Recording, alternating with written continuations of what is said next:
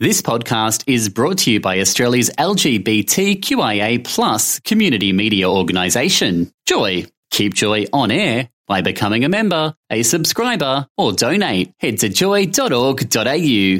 Joy, a diverse sound for a diverse community. Tom and Mikey on Joy. Hello, Melbourne. What a beautiful day. I'm only joking. Get out of bed. It is freezing cold. We're just trying to con you to get out of bed. it's horrible. It's disgusting outside. and there was workmen walking by in shorts. I mean, it was very attractive legs, but uh, even I was cold at one stage there. Yeah. I've got this stupid thought every time I come in here on the train. All the tradies are on my carriage, right? And I think, Do you feel weak and like Yes. yeah, like skinny and yeah? okay, well, let's not go. into- No, I'm just saying, like, do you when you stand next to like real men, do you feel? Yes, no, yeah, yeah, I do. So I thought, should I go to the reject shop and buy some high vis and some like fake Timberlands, and then sit on the train pretending I'm going to a trade site? Would it make me Yeah, feel but a bit sweetheart, more? the first thing they're going to No? do is look at those pedicured nails and know that you've never been on a work site in your life. I'll just The not only do it. callus you have is the one on your right hand. That's from Left over hand, at- thank you very much. Oh, you're a left-handed. yeah, well, you know, I'm ambidextrous. Would you know yesterday was Hap- International Left-Handers Day? Was it really? Did you go hammer and tongs? Yeah, I celebrated. That's good to hear. I spent the weekend at a really good uh, nightclub that I'd never been to before. I didn't know you could still go clubbing or still get let Well, in. who knew that? I did. I was actually invited, but because it was like a vodka party. Oh, that's cool. Yeah, yeah. And I've never been to this pub. It was quite nice, but it was underneath a car park down some little alleyway off the back of Flinders Lane. Ghetto. No, it was fantastic. I Yeah? loved it. But you were telling me about a nightclub. Well, You're I- going to tell me about one that's going to interest my little. pique now I my wa- I interest. kind of want to draw comparisons between that nightclub and this nightclub. So this nightclub, my friend is currently traveling in Europe, and he's in Germany. Oh, so it's a lot of. Well, yeah, Yeah. This club is it's called Bergain, right? And Bergain's one of these secret exclusive clubs. Like you can Google it. I've got it right here. It says Bergain is a nightclub in Berlin, Germany. It's named after its location near the border. Blah blah blah. It's very exclusive. There's lines of people that try and get into this place every single night. Would you queue up to go to a nightclub? No, I can't wait more than ten minutes, and I, or I just get really annoyed. Yeah, I'm just. Uh, and especially it's always cold outside. Yeah. yeah, yeah. So I don't, but people do for this one. The reason why, this thing's like a big old orgy inside.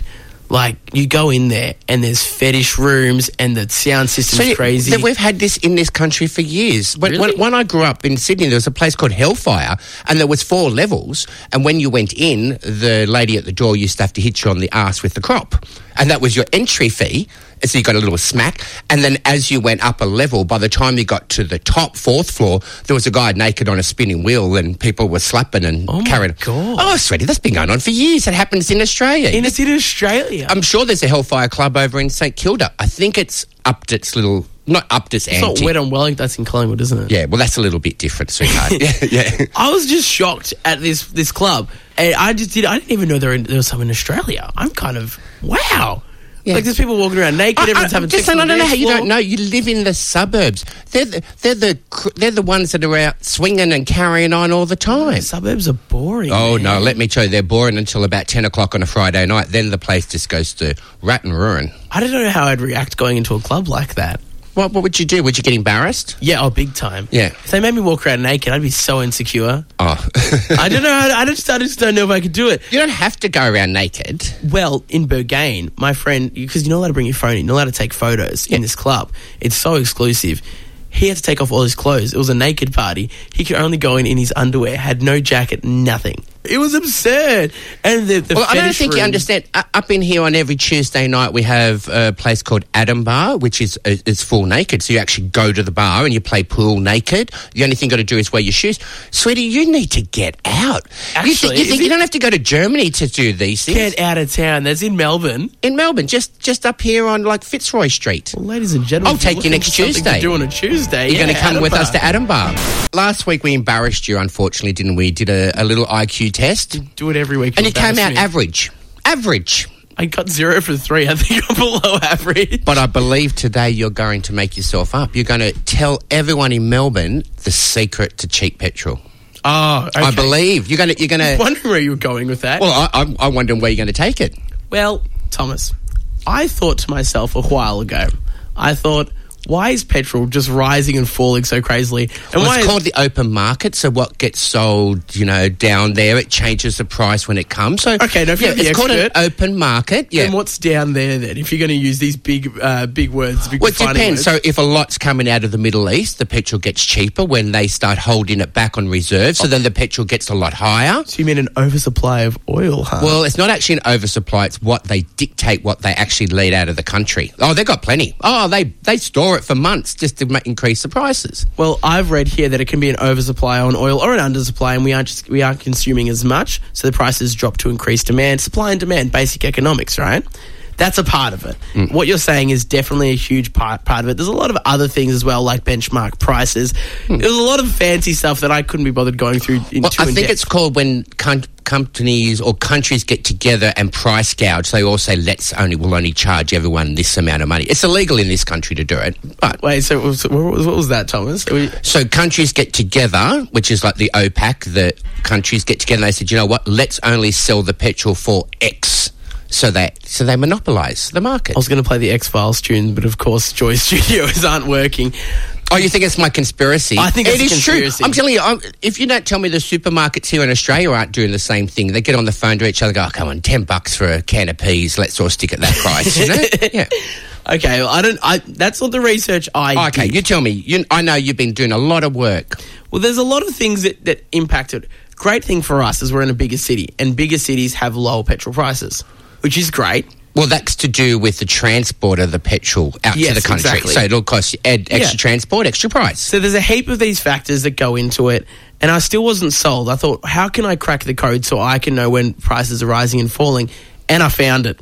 It's called the ACCC petrol prices. All you've got to do is Google petrol prices, uh, petrol, pri- pres- petrol prices cycles on the ACCC. You Google that, and it'll come up with different states. Your main, like Yeah, in- every state has a different cycle. Yes, Perth, Sydney, Melbourne, your main your main big cities, right? And it'll take you through the cycles, and it'll give you little little tips if the prices are falling, if the prices are about to start rising. So on Monday, it was saying hold off. It's still at about a dollar thirty. You hold off for a little bit longer, and it'll drop some more. So of course, I waited, I waited, I waited. I was, I was teetering onto halfway in my petrol tank, and then bam, hit a dollar twenty eight. I felt like a genius, Tom. I've cracked the code. It worked. And I found the cheapest petrol price. On top of that, Do you know your mother must be so happy not having to pay for all that petrol? I mean, it's, it's, it's a very good son to know that you're out there trying to save Mama DJ a few cents. Mum doesn't pay for my petrol. She pays for my e tag. Thank Oh, you very much. Would you be like this year, this 22 year old man whose parents bought him a brand new BMW? Well, he Oh. didn't like it. He had a sulk about it because he wanted a Jaguar. His dad, he said, How dare you buy me a BMW when I wanted a Jaguar? And his parents called him a little brat, of probably. course, yeah. So you know what he did? He drove the BMW into the river. Oh Riv- just drove it in, took a video of it, and said, Sucked in. Where's Yeah. this human from? Well, I believe he was. Oh, it was reported an Indian man named Askbar was so upset upon receiving his gift of a BMW 3 Series that he deliberately moved the luxury vehicle into, they call it the Yemen Canal, which is like a river. That's Yeah. ridiculous. He'd been dreaming. So, what did you do when your mum, like, didn't give you a car for your birthday? Did you throw a performance? well, n- okay. you did get a car for your birthday, No, didn't you? I didn't. What happened was mum had her work car and there was like the last lease payment thingy majiggy. And she said, if you pay it off, it's your car. What, the last payment? Yeah, so I, I I underpaid significantly for it from like I got definitely got mates rates from mum, but I did pay for it. Um, but I was kind of nervous to actually get this car 'cause it's a really nice car. and it was It's just- lovely. I've seen it. It's yeah, it was, like- it was a lot from mum to give, but I actually wanted a really shocking like Toyota, like a Kia Carnival or something, just like a soccer mum car because I was scared of damaging it. I was scared of having such a nice car, so I was the opposite. but then, what do you want a big giant car to try and get through, like, car parks? Yeah, I don't know. My friend Stevie had a Kia, Kia Carnival, and he he was cool. He'd like go surfing with it and like go on surf trips up the coast and sleep in it.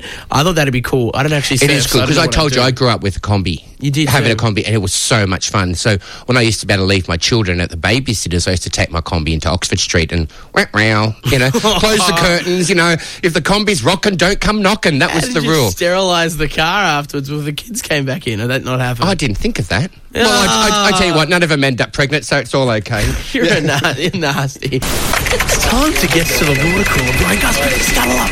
Scuttle up for a bit of a gossip session. Halloween is just around the corner, and this year, confectionery brand Skittles are celebrating with the zombie Skittles, which have surprise rotten flavours hidden within the normal sweet candy shells. Well, I think that sounds fantastic. So kids will get to taste of the rainbow, including their own vomit. Hey guys, did you hear the royal rumours that friends have stopped inviting Prince Harry and Meghan Markle to dinner parties because they're sick of watching the pair's public displays of affection? Megan, sweetie, I can tell you straight up, stop kissing. He is already a prince. There's nothing more that will happen.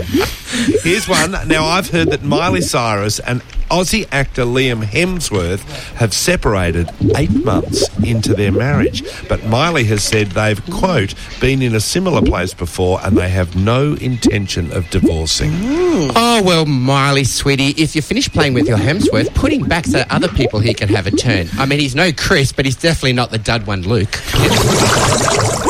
Hey, did you know that contractors for Facebook have come forward and revealed hundreds of them were hired recently to transcribe private audio conversations between users?